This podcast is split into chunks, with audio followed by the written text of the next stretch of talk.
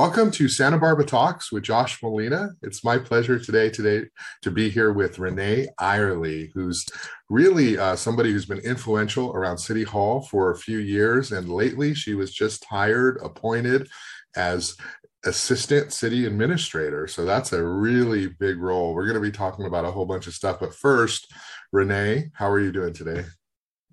I'm doing great, Josh. Thanks so much for having me on.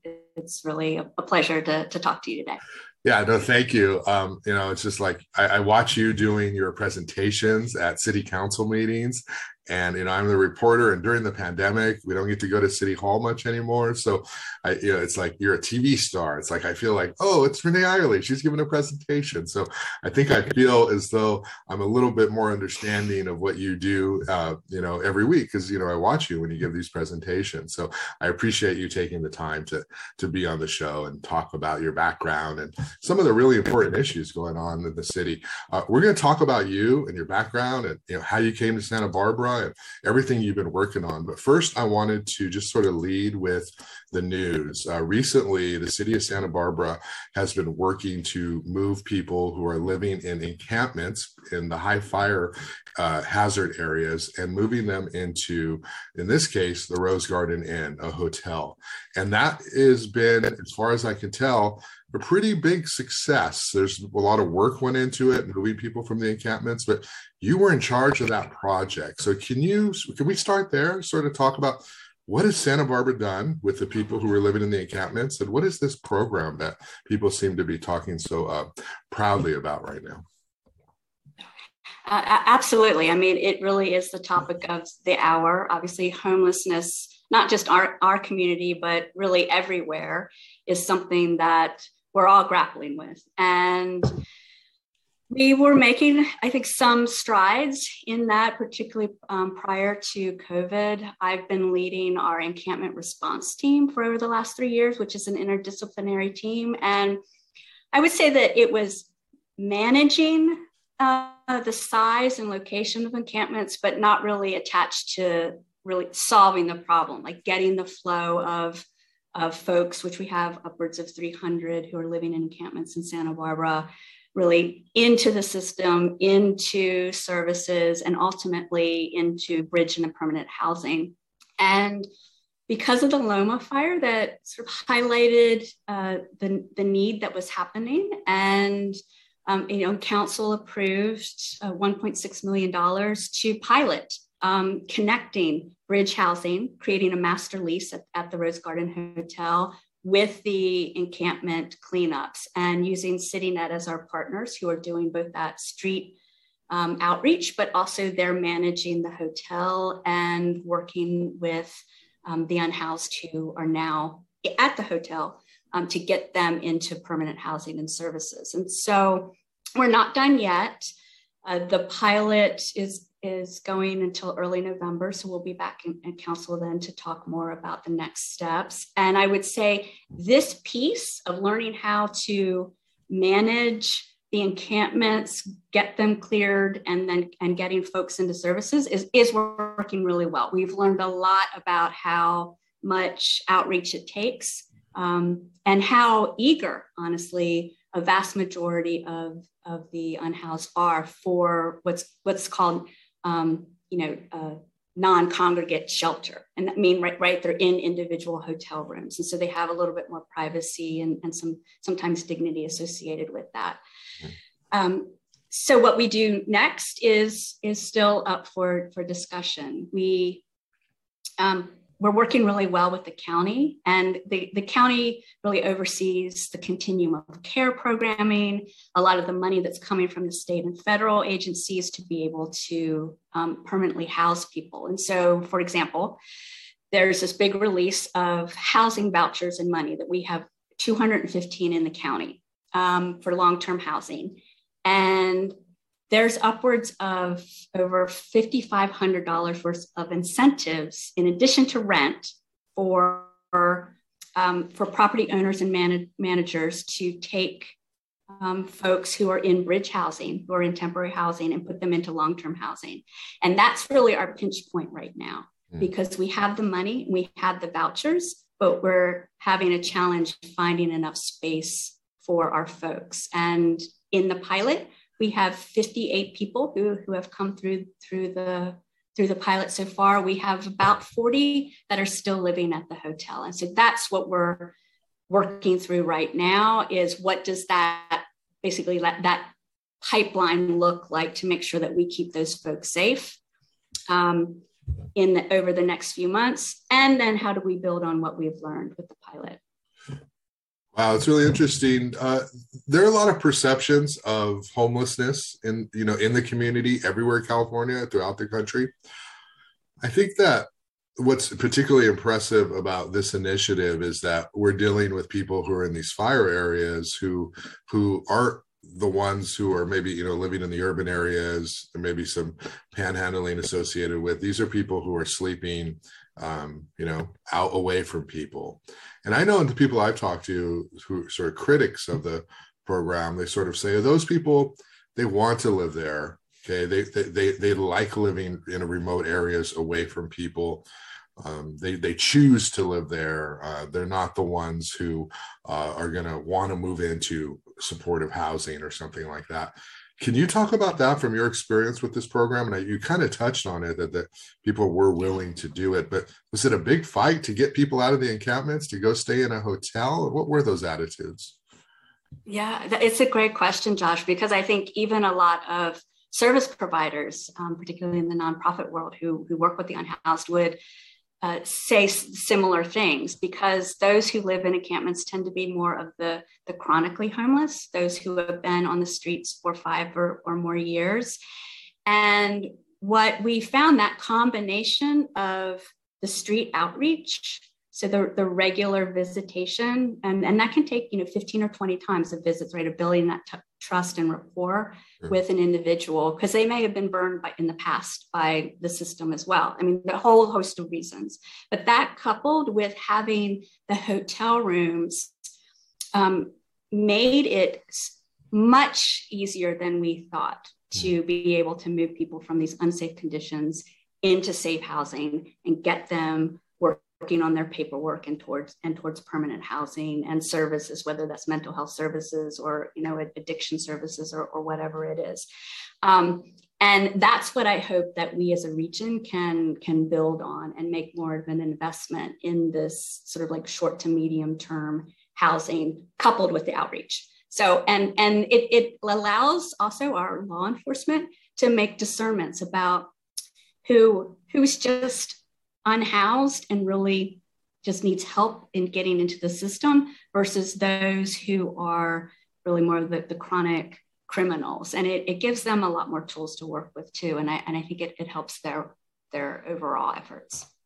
It sounds it's hard obviously for me to put myself in, in their shoes right? But the opportunity to have warm shower, you know, and shelter and pr- a little bit of privacy. I mean, some of them probably share a room, but I mean, that sounds like wow, what a what a godsend! like I have this opportunity. So, um, you're saying that uh, November, it's that's when the program's sort of supposed to end. It'll probably be continued, or there'll be some talk about it. But um, is the goal? Will some of these people go back into an encampment life, or are you is the city committed to finding housing for all of them? We're really working on the the commitment for yeah. for finding the housing. And that's uh, that's a little bit where we're in this um, this gap right now because and, uh, to d- identify where that money is going to come from. Because there's a there's a lot of pieces in play right now. Um, the there's there's money coming from the state through the county to be able to um, do more of this bridge housing. That's really not going to be available until February or March. So we we kind of have this like four to five month gap before that that funding becomes available. There are a couple of other projects, um, one that the county's working on right now, um, that also could help in that in the transitional housing. So it's it's a it's a lot of chess pieces that are go, going on right now. And then and that's that's just part of the options we'll be bringing forward to council um, in the next month to talk about. And, and, the hotel that they're at is it not easy? Is it uh, obviously must be complicated but you say hey we want to we want to house them here for another four months till february. Uh, would they go for that? Because it's sort of guaranteed, or is that there are there other issues there? You know, I, I think it, it is still a good option. We the other piece that we've shown with this pilot is that, that master leasing a whole facility is um, is quite is quite doable and can be mutually beneficial mm-hmm. because the hotel is getting a steady source of income. Um, they know that all the, the the rooms are rented and paid for, and at the same time, it allows our service provider to have control around security and and, and management of, of um, those who are residing there. So it, it I, I, think it showed a real win-win opportunity. I think that they they could be interested in doing something like that. Um, if not, there have there are also a couple of other hotels that the county has worked with as well over the last year or so, yeah. providing similar services. So it's definitely, I think, a good model for our community. Okay, and, and last thing on this topic, before this decision was made, there was talk of a tent tent at a parking lot, a large tent. Uh, there's talk of Goleta or you know finding a spot in the county. Um, why why is this sort of housing situation, the Rose Garden Inn and other hotels possibilities better than a parking lot with a tent, or is a parking lot with a tent, if done well, could work too? You know, Josh, other communities have used more of these uh, tent um, facilities. And what I would say is that it's really not necessarily a good good match for us. I'm really pleased that we we went the the hotel route and would support the hotel route. I think just in terms of logistics, it's it's much more challenging to set up and and manage um, these tent communities. It's also um, uh, just there's more concern around um, you know access or like controlling of the elements, right? Whether it's too hot or too cold or too windy. And you know, and and the aesthetics, honestly, too. I mean, that's another that's another yeah. piece of it as well. So I, I think looking at hotels or even like converting, you know, unused um, office buildings, things like that, are a much better alternative for bridge housing. Yeah. Okay. Um, let's talk a little bit about your other work at the city in the last few years, and then I want to go into your new position, which um, is really big deal. But um, I've sort of watched you give reports and talk about environmental projects and sustainability at the city. And I went and reviewed some of my stories, and you know, you've come up with the shopping cart uh, ordinance, uh, obviously the plastic straws a few years ago, and you were sort of in a new department that Paul Casey had had created a few years ago former city administrator Paul Casey. Um, so, can you talk to me a little bit about your work and what you were doing environmentally, and I imagine will still continue to do in some role? What are some of the highlights? Oh, absolutely. Uh, uh, it's true. Uh, about a year and a half ago, uh, we created a new department, a sustainability and resilience department, to recognize the really the, the level of effort um, of work that's already being done in the city and that sustainability issues are one of the, the top um, issues that we're, we're facing in terms of our long-term planning for the for the community. And so i have been acting along with cameron benson as the co-director of this inaugural um, department. It's it's still in evolution but we did bring in um, uh, my uh, division, the environmental services um, division, along with energy and climate, because they're two of the probably like most prominent like work that that's happening. So from the department wide um, side, that's what's happening, and it will continue to evolve. And uh, you know, we have been really um, busy, right, in terms of bringing forward new environmental and sustainable initiatives forward in the city of the last uh, few years. And a couple of the things that you're referring to around like the straw ban and the, um, the sing- other single-use plastic, like the, the styrofoam to-go containers um, ordinance, those sorts of things that you know they're they're important and there's always a question around why regulate materials that are a small percentage of the waste stream right but they're really important to raise awareness around the whole um, kind of to go culture and the use of single use materials and really their true cost to the community and, and habitats. There, you, these materials are ubiquitous, ubiquitous litter, they kill animals, and they're not recyclable. And in Santa Barbara, we spend hundreds of thousands of dollars every year picking up litter, and most of it's straws and food wrappers and food containers and plastic bottles.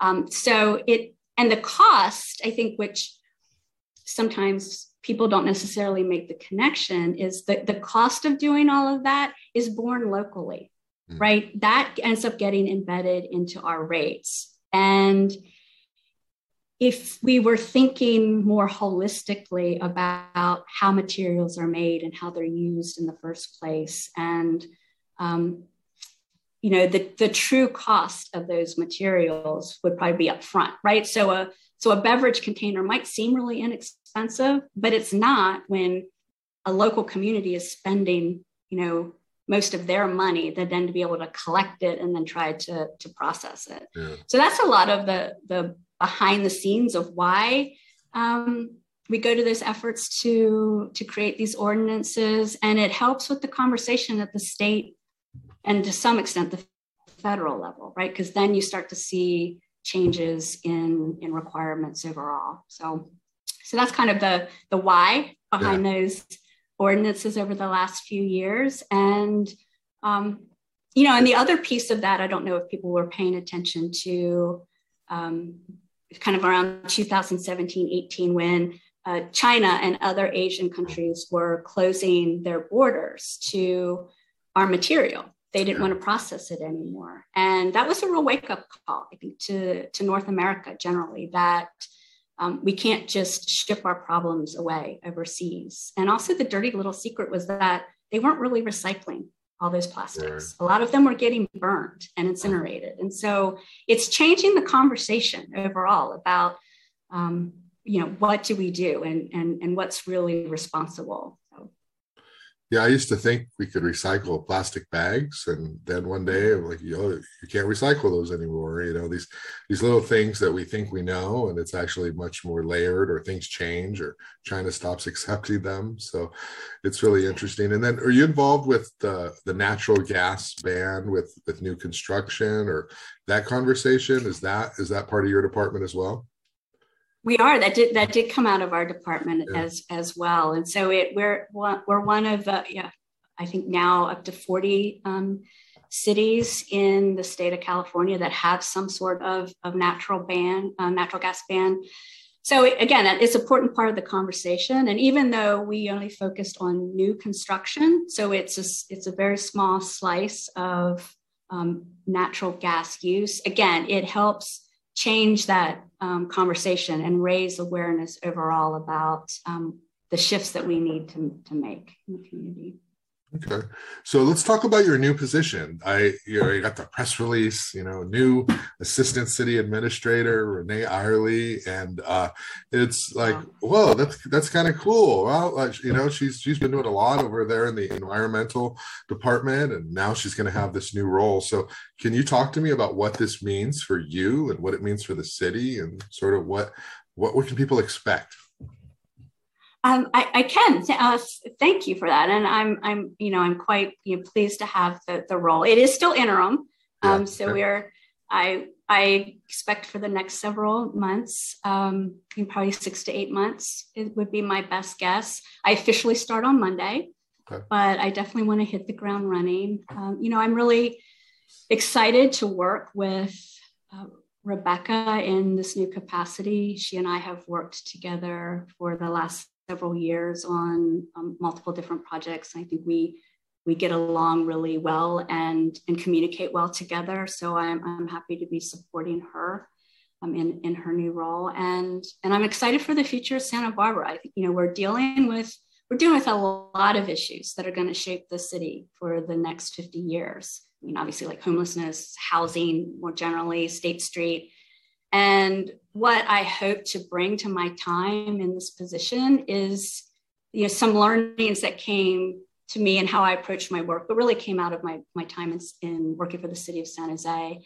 And it's around fostering teamwork and looking at our work sort of like through the lens of continuous improvement. So I, I think we have a great opportunity to look at the city is more as, as again, like one city. And we're serving, every, everyone who works for the city is serving the community. And so to me, I'm, I like to do my work in collaboration and by bringing people to the table to address an issue. And it matters less to me about where they sit in the organization as opposed to that attitude and perspective and experience that they're bringing. So that's that's really one of my goals. Um, obviously, to continue working on homelessness and uh, coordinating that across the city, because I think one, one of the things we've shown over this last year is that it takes an interdisciplinary approach and a lot of focus to make change. And I want to make sure we continue on that path.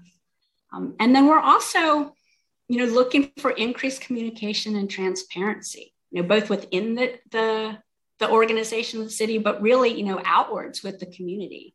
Mm-hmm. And I'm really happy, you know, I don't know if you know, but we just, um, we're in the process of hiring a community engagement officer.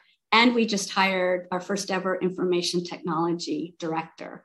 And I think both of these positions are going to be key in shaping like the city's voice and our conversation with our neighbors. And, and we've never had that before. We've never had that kind of, of focused attention. And so it, I think that's, that's a really important piece of what needs to um, be worked on this next year. Yeah, no, that's great. Um, I, I heard about that. And um, the city of Santa Barbara always puzzled me that we didn't have somebody who sort of did that role. I know we've had, you know, other people in that in City Hall who've, who've done done part of it, but they've had other responsibilities as well. So I think a community engagement officer is a really good good uh, uh, decision, you know, with the right person. So uh, that's going to be cool. Uh, and then uh, let's talk about you. Like like th- this you're co- coming in from being a department head, co department head with Cameron Benson, and now you're in this role here at City Hall, and uh, you're jumping, you know, from the proverbial fire, from the frying pan into the fire a little mm-hmm. bit.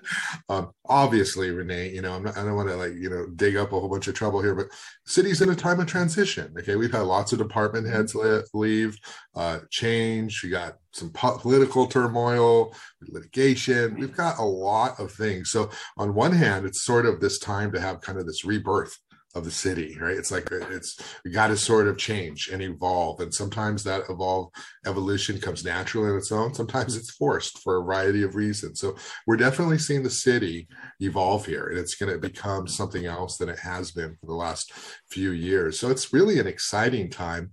Um, can you talk a little bit about how you feel knowing that there's so much attention at City Hall, whether it's the homelessness issue, whether it's reviving State Street and, and getting some of those vacant storefronts filled. And, and, then it's an election year. So everybody's making everything sound like it's a hundred times worse than it is so that they can obviously get elected. Things are bad, but you know, election year, things get amplified. Um, can you talk about like sort of how you feel walking into this this high profile position now where you're going to be a, a little bit more of a focus of scrutiny from people. Absolutely. And i i agree with you in the, the framing it as a rebirth in in a lot of ways. And um, i again like I, i'm invigorated by it in, in many ways. I've been lo- in local government you know in, in several different cities over the past 20 plus years. Um, and you know and change is a part of it. And right now we are in in a big and we are in a big flux. Um, we've certainly had a number of people leave but I, with the new hires comes new opportunity to rethink again like how we serve the community. And we I, again, I think it's invigorating and I think it will motivate us in a lot in a lot of new ways. And you know, I and I think we have a good combination of, still of new and um, and experience, and you know, and I will refer back to, to Rebecca, right? I mean, she obviously she has a lot of experience and perspective to the job, but is always looking for new ways to provide services, and you know, I think I I I, I look to I look to bring, and, and I, I am happy to be scrutinized for whether I actually bring that or not, but to, to bring um, some, you know, decisiveness, decisiveness and, and clarity um, to this transitional time and um, you know and you know and just make sure that we're we're being clear about our priorities and and and you know and having on honest conversations about them. And I, and I think you know that's what we can do. And i'm you know i'm obviously like i'm not i'm not i'm sensitive to political you know flows and and interests but i am not i'm not political right? my job is to is to serve the community and bring the best recommendations forward and i'm happy to be judged by that one way or the other and and what would you say? I would just ask you kind of one specific question here. Uh, homelessness. You obviously have that expertise when it comes to helping people from the encampments into the hotel downtown. Right, that's an issue. We have this business community, the property owners. It's like city hall, city hall, city hall. This and that. Um, do you have any thoughts? Anything you'd like to share about how people can work together to solve this this complex problem. Uh, you know, you are not political, but of course, people will blame the city for everything that goes wrong. But what, what are some ideas, or what are the things you've heard that you think could be part of the the long term solution to some of those challenges downtown? You mean more broadly around around downtown? Yeah, yeah, like just dealing with yeah. like concern. You know, we've heard candidates say, "I won't bring my kids downtown because of the homeless issue." You know, and you know, you got vacant storefronts, so it kind of overlaps. But from a city administrator's position, not not taking sides on who's right or who's wrong, but you know, you got Jason Harris in there who's working on some of these issues. But what are some of the thoughts you have in sort of addressing these people's concerns? Yeah, well, I think it I I, under, I understand. I obviously understand their concerns absolutely, and I feel like that there's pieces. There's a lot of pieces that are in play right now that can really start to give us even some some short term gains. And if you're looking at homelessness for for you know example, like we actually do have this, this like nine, you know, 90, 180 day, you know, plans in place, you know, around State Street. And some of the short-term housing that's coming into play, I think will, will help alleviate some of the, the stress on, on State Street.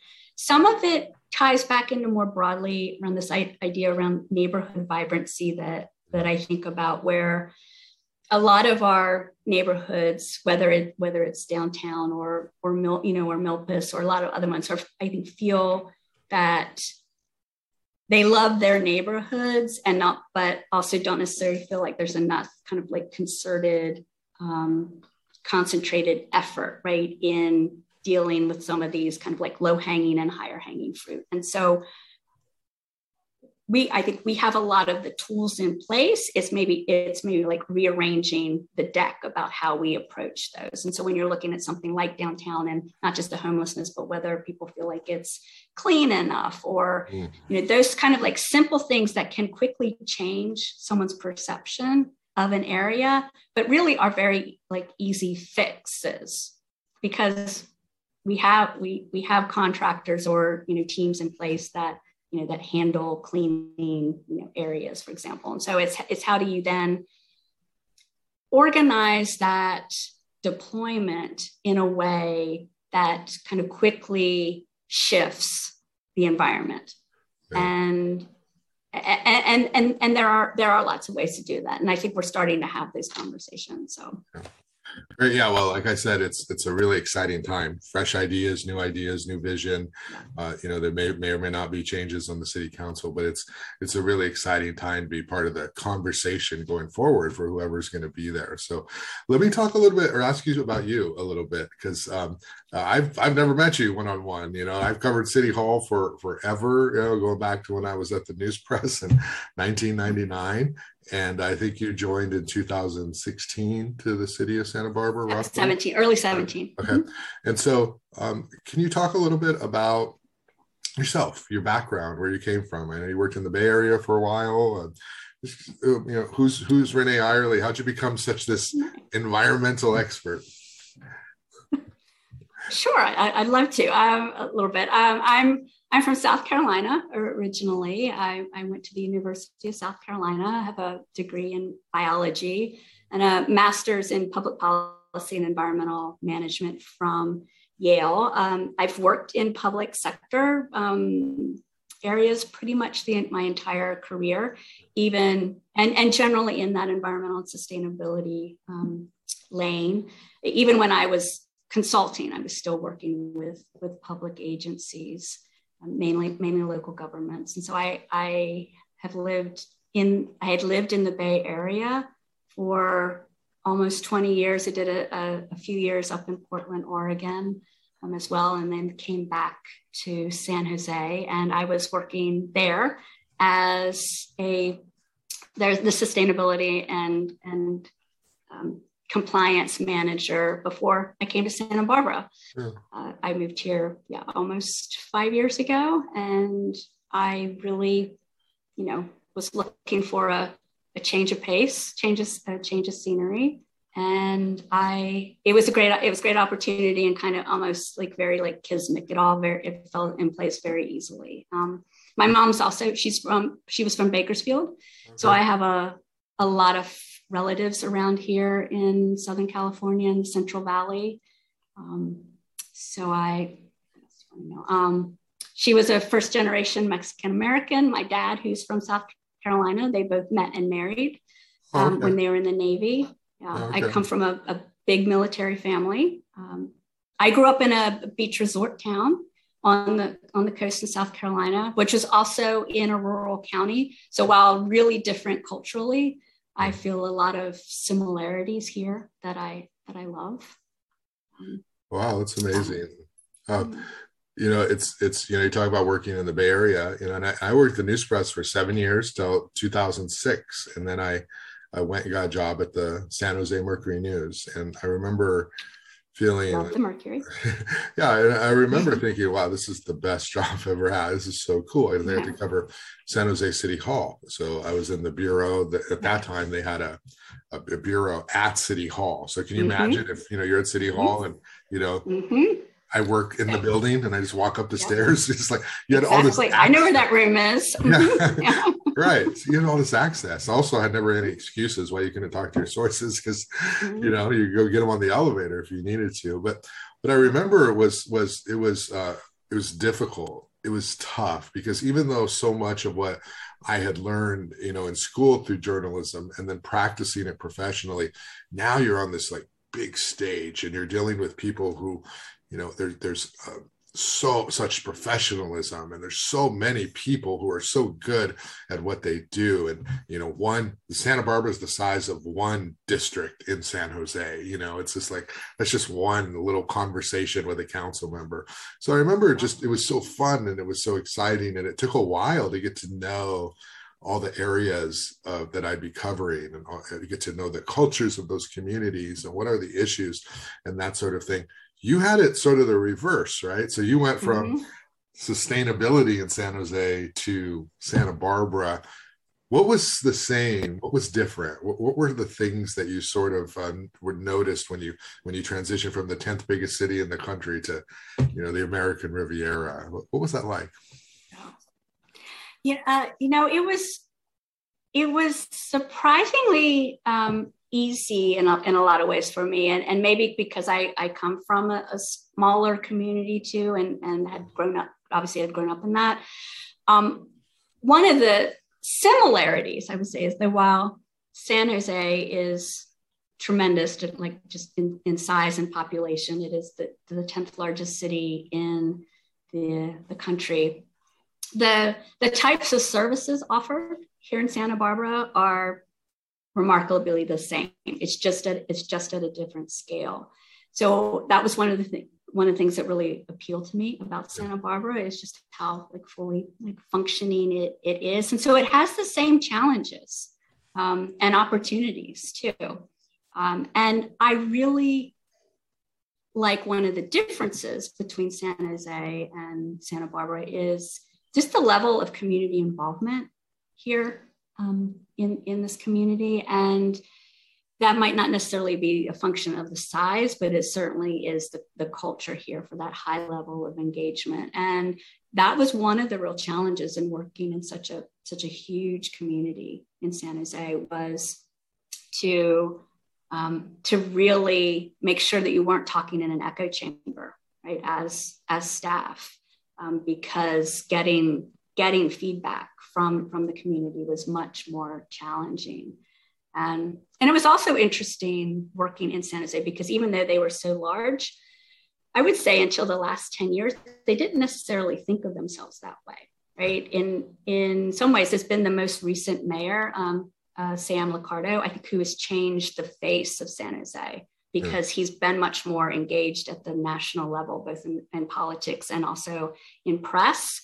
And it's kind of changed it from the, like this sleepy city that nobody knew about and um, into one that is in a lot of ways i think taking itself a lot more seriously in terms of its influence yeah when i was there chuck reed was the mayor and mm-hmm. sam was, I was there um, chuck mm-hmm. yeah okay and sam sam was uh, one of obviously the district council members but mm-hmm. he's one of these people who like wherever he went he like he's going somewhere you know. He's going to be exactly the mayor right. or he's going to do something because he's super ambitious and you know, real smart too and you know. And now yeah he's totally political. He's he's gets all kinds of attention good and bad you know. It's san, san jose is a real sort of hotspot now you know for what they do. Absolutely. so so it's really interesting. Now i want to go back to a couple things you said. You said your parents met in the army? Did i hear that right? Or? navy. Navy in the navy. okay. mm-hmm. so so what did your father and your mother do if you don't mind what, what was uh, no, I, I don't. Uh, uh, no, they. Uh, so this was, um, you know, late in the Vietnam War era, and my mom was a wave. Uh, I, one of the stories I love about her is that she, she's her older brothers had all signed signed up uh, for different military service, and she wanted to leave Bakersfield and join the Navy, and couldn't even swim. So I don't, I don't know why she picked it. Um, and my my dad was um, in a, a aviation uh, electronics uh, engineer, and so they they met actually at um, uh, out in Maryland, uh, where at, at, a site where they tested um, uh, um, squadrons and to make sure that they were um, certified to be able to land on carriers. So that's where we met. So. And did you have any, uh, or I'd say, did they travel a lot, or were you sort of a as a kid? I was, yeah, I was. I was really young when when they um, they got out of the the Navy, and, mm-hmm. and then we moved to South Carolina. So we traveled. We traveled a lot. Um, Did you have any military aspirations growing up, or you knew no? You know, um, no, I, I, I didn't. My dad did for me um, because he had uh, he had grown up going to military boarding school and had a commission to the um, uh, Naval Academy and had decided to go another route and then still ended up in the Navy. And so I think that was one of his early hopes for me is that I might be interested in that as well. But uh, it was it was not a path that that I, I wanted to take, though obviously I have a lot of respect for the military and all my family members who are in it. Yeah. And you yeah, grew up I don't in, know whether I go ahead. Go ahead. No, no, go uh, ahead. I was just gonna say you said you grew up in South Carolina, right? So mm-hmm. so can you talk to me a little bit about your interest in, in biology and eventually public policy? But did were you someone who knew what you wanted to do from an early age? Um, what, what was your interest in the sciences? How'd that come yeah, I, I, I, did uh, kind of. I would say I would say that so I'm someone who has always been and continue to be interested in everything. Um, I think that's probably part of what attracts me to um, public service, just generally. Uh, it, it is my my my interest in so many different topics. But I was always an, an outdoorsy person. Um, you could not get me inside. I, I um, I'm still, you know, to this day, a big backpacker. And um, so I think getting to know our region, like through our trails and, and everything, has been a lot of fun for me over the last few years. And I just, I just had a real love and affinity for the natural world. And so I didn't know exactly what that was going to look like, but I, I knew I was always wanted to do something around our natural environment and and biology. I mean, I, I grew up in 4 H, um, raising sheep and rabbits and um, I don't know. I've always had a lot of dogs and cats, and I rescue a lot of animals. So maybe I should, you know, who knows? I might end up running a rescue someday too. yeah. Yeah, and and and that's that how takes, I got into it. Yeah, and I, I noticed on your social media um, that uh, you spend a lot of time with horses or and, and equestrians. Uh, do you? What's that? Do you have a ranch or do you ride? Or I, it's just I just I, find it fascinating, really cool. Yeah. Uh, I thanks for asking. I, I do too. I came to horses late in my in my life. I'd always um, I was always one of those I think horse crazy girls, but did not uh, really take my first riding lesson until about 15 years ago and got oh. completely hooked mm-hmm. um, and wanted to know everything about them. I I currently have two horses. I've had four. This is where the rescue piece of my oh, okay. personality comes in. Uh-huh. Um, but now, I, now I only have two, and I just I just love everything about them. Um, they fascinate me. They've taught me a lot about uh, communication and boundary setting um, because just having to, to interact either on the ground or riding uh, a 1200 pound animal when you you know weigh a tenth of their you know their weight it's a really fascinating relationship to me. Um, and i i also jump them which is terrifying and thrilling. Uh, oh. so i that keeps me super engaged. And i don't I, I, don't have a ranch. I've always boarded my horses, but when I came to to Santa Barbara, this again, like this opportunity opened up to be able to live on a ranch um, where I was boarding them, and I thought I would I would take that opportunity at least for a couple of years to to be able to have that really daily interaction with them, and so that's what I'm doing right now. So are you one of these people who, uh, with with the horses, you feel the horse can sense the other person's personality and their intent and whether their yeah.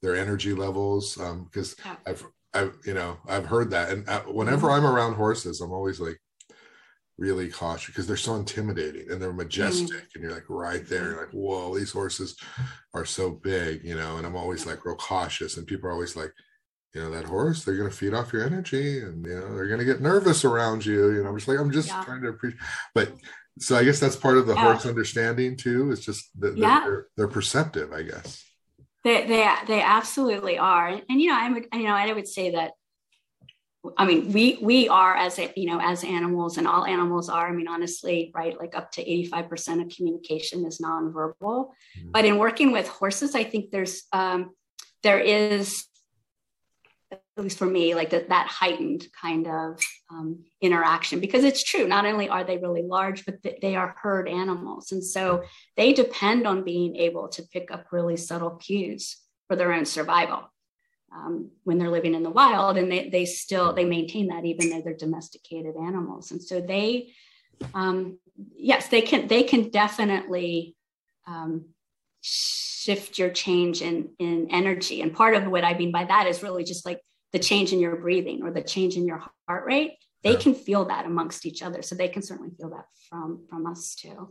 And the jumping uh, where do you do that? Is that like a carpinteria thing or do you have to travel that's it. I'm there uh, there are an, uh, yeah a, a, number of good um, uh, and, and excellent even um, uh, jumping uh, facilities around in the Bay Area, I'm in the Bay Area, in the in the Barbara area, and I am I'm actually uh, researching new ones right now. But, uh, but yeah, so there's there's a lot of them around. My kids and I were watching the Olympics, and uh, we're watching the you know the equestrian and the jumping. Oh, you did. Good for you. Yeah. It was just, just it's it's so like whoa, look at that, you know. And they were always like, you know, how come the horse rider gets the medal? The horse should get the medal. You know, they're doing all the work. you're you know? exactly, you're exactly you know? right. They're the ones doing all the work. and then uh, it's so weird because I guess they were in Tokyo, and then I was reading some stories about some of the riders had very little time with their horses. So I guess you know I don't know if those horses were the same horses that they had worked with all this time, um, like or if there were horses in in Japan. But there's just so much. Do you know about that? I mean, it was sort of it was interesting. There's this one scene where like somebody got disqualified because they kind of punt the, punched the horse. It was, like so much yes. to it.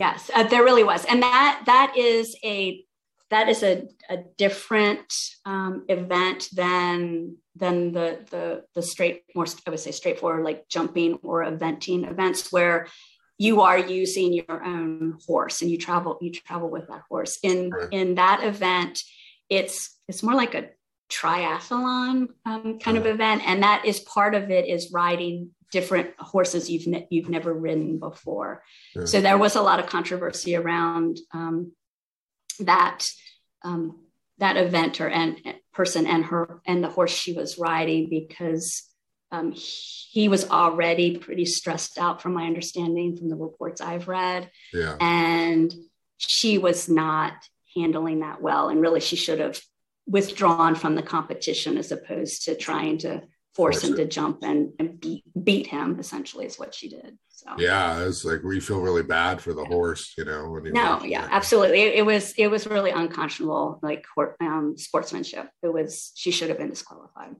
Have you been able to stay healthy with all your horse riding? Um, you know, have you had a fall or anything, or has it been pretty so far? Um, I, I, I have only been taken to the hospital twice so oh. far. I get, I feel like I should knock on wood on that um, piece, but it, it's part of, it's part of the sport for sure, right? I mean, you're you're dealing, dealing with an animal that has its um, its own mind, and it's a communication between the two of you, and they get spooked by things. So I uh, yeah, so so some mostly like minor like cuts and bruises. I have um, I tore a rotator cuff once, and I um, I fell off and cracked three ribs once too, and um, they were all my fault. I mean, totally my fault, but yeah.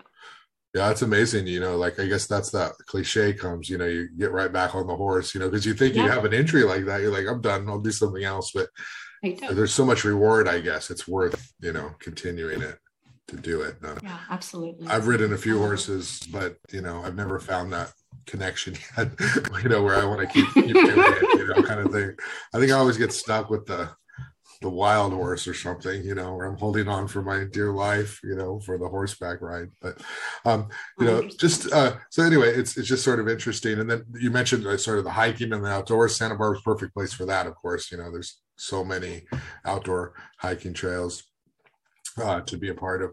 Um, let's kind of bring this full circle. You mentioned that you are uh, uh, interim assistant city administrator, and I think Rebecca Bjork is also interim, right? They're doing a national Correct. search technically. So, I mean, not technically, they are.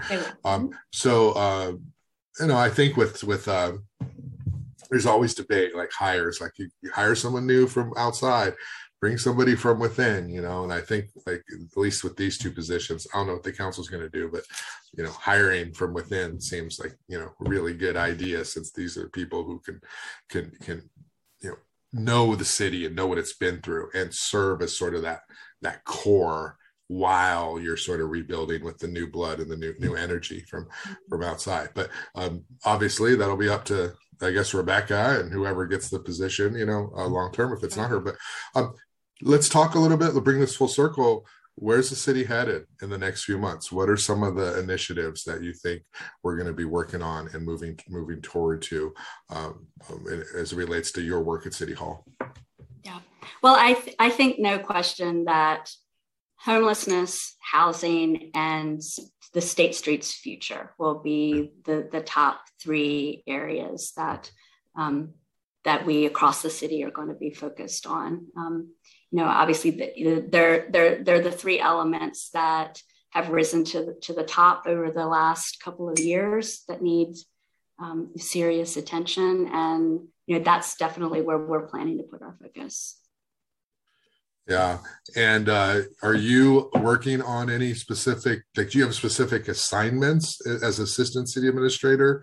Um, there's Rebecca Bjork, and then there's you, and then Jason Harris as economic development manager. Um, you know, when I was there in the early 2000s, there was Joan Kent. I mean, there was Jim Armstrong. There was Joan Kent. Pete Wilson was there a little bit before that. There, there Marcelo Lopez was there.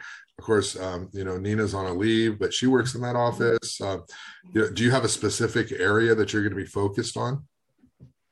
So right now, Rebecca and I are still um, working that out about how we split out those divisions of labor between between the two of us. And so we'll we'll have more understanding over that. You know, I think in the next week. Again, I, I officially started on Monday, so oh, cool. we'll be yeah, we'll be getting all that worked out this week. So are you working in the building? You're gonna move your stuff? Yes, yes, yes. We'll be up in yeah in City Hall. So. So now you're gonna be right. You know, city council meetings, all the action right there. Same. that's right. Yeah, that's right. I'm looking forward to it. Okay.